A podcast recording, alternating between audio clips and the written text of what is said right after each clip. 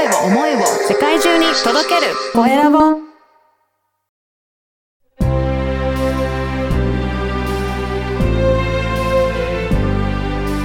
経営者の志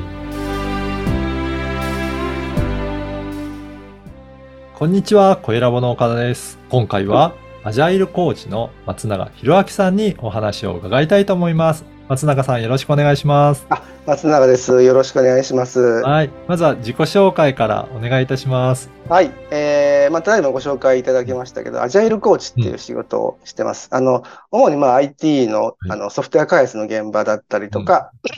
ね、あの、実際あの、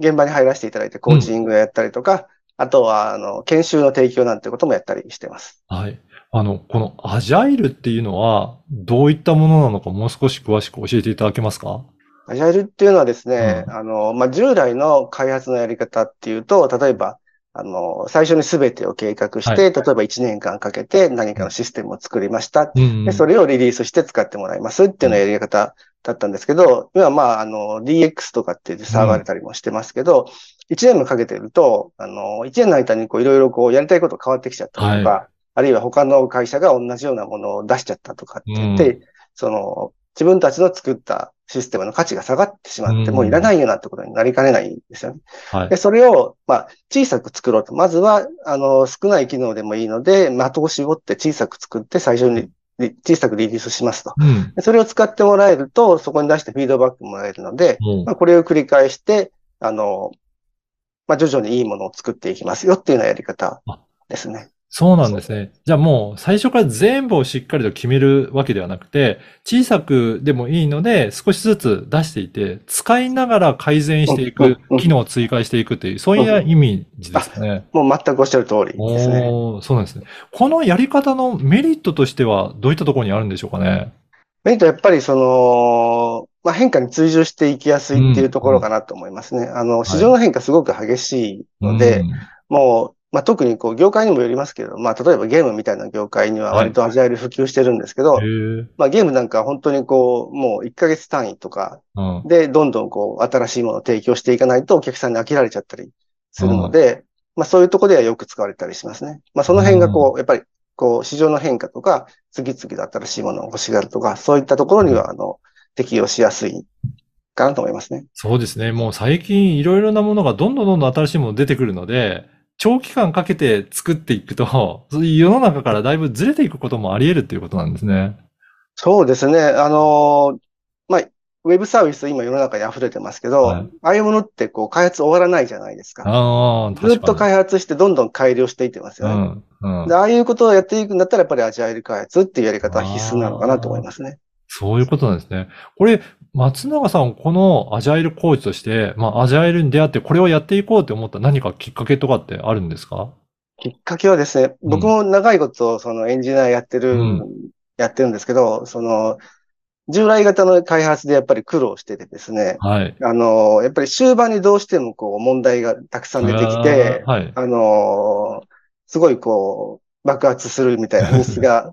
ボロボロになっちゃうとか、はいいうことがよくあってですね、さいはい最後にすごく苦労するっていう、うん。あの残業をたくさんしたりとか、はい。休日出勤したりとか、なんかよく 業界ではあるような話です。そうですねはいああいうのすごいヘキヘキしてて、何かいい方法ないかでずっと調べ、考えてたんですよ。で、はいいろんなこともチャレンジ、や CMMI とかピンボクとかいろいろありますけど、ああ、ありますね。ああいうのチャレンジしたんですけど、なかなかうまくいかなくてですね。うんで、アジャイルっていうものに出会った時に、まあ、ちょっとずつ作って、ちょっとずつ試していけばいいんだっうん。ていうことが分かって、あ、これだと思ってですね。まあ、そんなか口で言うほど簡単ではないんですけど、うん。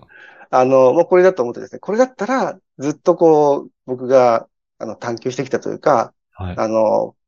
悩んでいたことが解決できるんじゃないかっていう、うんなんかひらめきみたいなのがあってでうんうすね。ん。で、それをずっと勉強してきて、で、まあそういうのをこう、まあいろいろ身につけた知識を皆さんに提供したいなと思って、まあアジャイルコーチっていう仕事を始めたと。そうなんですね。これ、アジャイルを取り入れていくような企業って、どういった企業だったり、開発のものがあったりとかするんでしょうかね？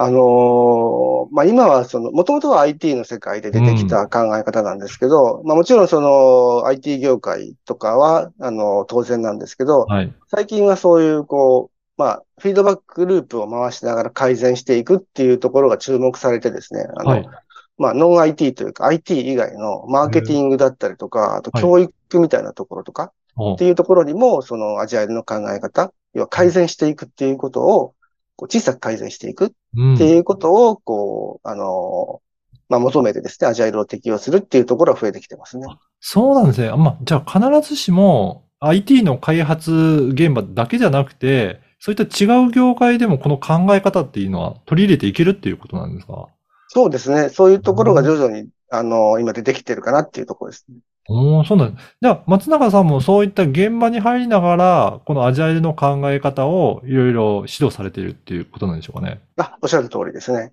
へー例えばでいいんですけど、話してる範囲でいいんですが、どういった業界でこんなことをやって、こういうふうに改善したよっていうのは何か事例とかありますか？あのーまあ、僕の前職がまさにそれで、まあ、ある製薬企業なんですけども、はい。まあ、そこで、その、マーケティングの領域なんかうん。にも、その、アジャイル適用して、うん。で、あの、改善していったっていう事例はありますね。そうなんですね。やっぱりそうやって少しずつ、えーと、何か取り組んでいって、それを出していって改善していくっていうやり方は、結構じゃあいろんな業界にも適用できるっていうことなんですね。そうですね。あの、スクラムガイドっていう、まあ、アジャイルの一種なんですけど、うんそのスクラムっていうのがあるんですけど、そのスクラムガイドっていう、まあ、あの、スクラムのバイブルみたいなのがあるんですけど、うんそれの中にもそういったいろんな業界で使われてるっていうことが書かれてたりしますね。なるほど。あの、この番組は経営者の志という番組なので、ぜひ松永さんの志についても教えていただけるでしょうか？その、そうですね、アジャイルって結構誤解が多くてですね、あの、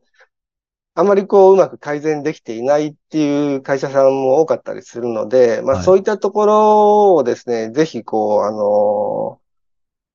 まあ改善、あの、現場に入らせてもらってですね、あうんの、アジャイルの効果っていうのをですね、あの、体ぜひ体感していただきたいなっていうふうにうん。思ってます。はい。ね、ぜひいろんな企業さんにも取り組んでいただきたいなと思いそうますね。はい。はい。はい。で、えっ、と、そして松永さんはあれですか、認定トレーナーという、そういった仕事も持っていらっしゃるんですかね？そうですね。あの、最近、あの、スクラムインクっていう、あうんの、アメリカの会社のですね、あの、はい認定トレーナーの資格っていうのを得まして、うん。で、あの、まあ、私が、その、研修を開催して、それに、それを受講してくださった方に、うん。あの、認定スクラムマスターっていう資格を発行することができるので、あ、の、ぜひ、あの、もし興味ある方は、あの、うん。受講いただければと思いますし、あとまた、あの、まあ、私と提携してですね、あの、はいそういう研修の、まあ、あの、研修し、あの、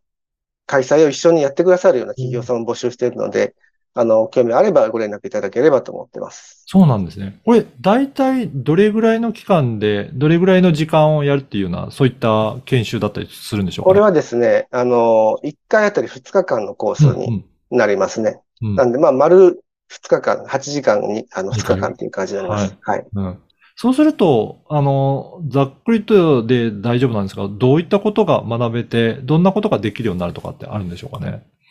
まあ、基本的にはスクラムのその、まあ、考え方であったりとか、まあ、なぜスクラム、なぜアジャイルなのかっていうようなところから、実際にその、やり方ですね。うん。あの結構アジャイル、スクラムとかってこう、今までいいとされてきたことがうん。ダメだったりとか、ダメだと思われてきたことが実はいいことなんだっていうような、こう、まあ、パラダイムシフトみたいなことが必要になってくるので、まあ、そういったことを、あの、お教えすることで、まあ、あの、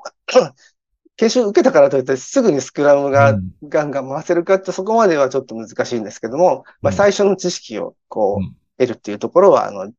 十分できるかなというふうに思いますね。じゃあ今までのやり方を大きく変えるような、なんかそういった発想を得られたりとかして、そうですね。あ、そうですね。おっしゃる通りですね。本当今までやってた、こう、なんでうまくいかなんだろうって言ったところが、あ、なんかこんなやり方をすると、もしかしたらうまくいくかもっていううんうん、発想の転換にはなったりするんですかね？あ、もう全然なるというか、もうそこを目指してそこが目指す。ねおはい。ーあの、ぜひね、今日のお話を聞いて、自分もちょっと興味あるなとか、うちの会社でやってみるとどうなんだろうっていう、そういった企業の会社さんなんかいらっしゃいましたら、ぜひちょっと受けていただければなと思います。はい。この、ポッドキャストの説明欄に、えー、松永さんの LinkedIn の URL を掲載させていただきますので、ぜひ、つながりの申請していただいて、そこからお問い合わせいただければなというふうに思いますので、よろしくお願いします。ろしくお願いします。お待ちしてます。はい。今回は、アジャイルコーチの松永博明さんにお話を伺いました。松永さん、どうもありがとうございましたあ。りがとうございました。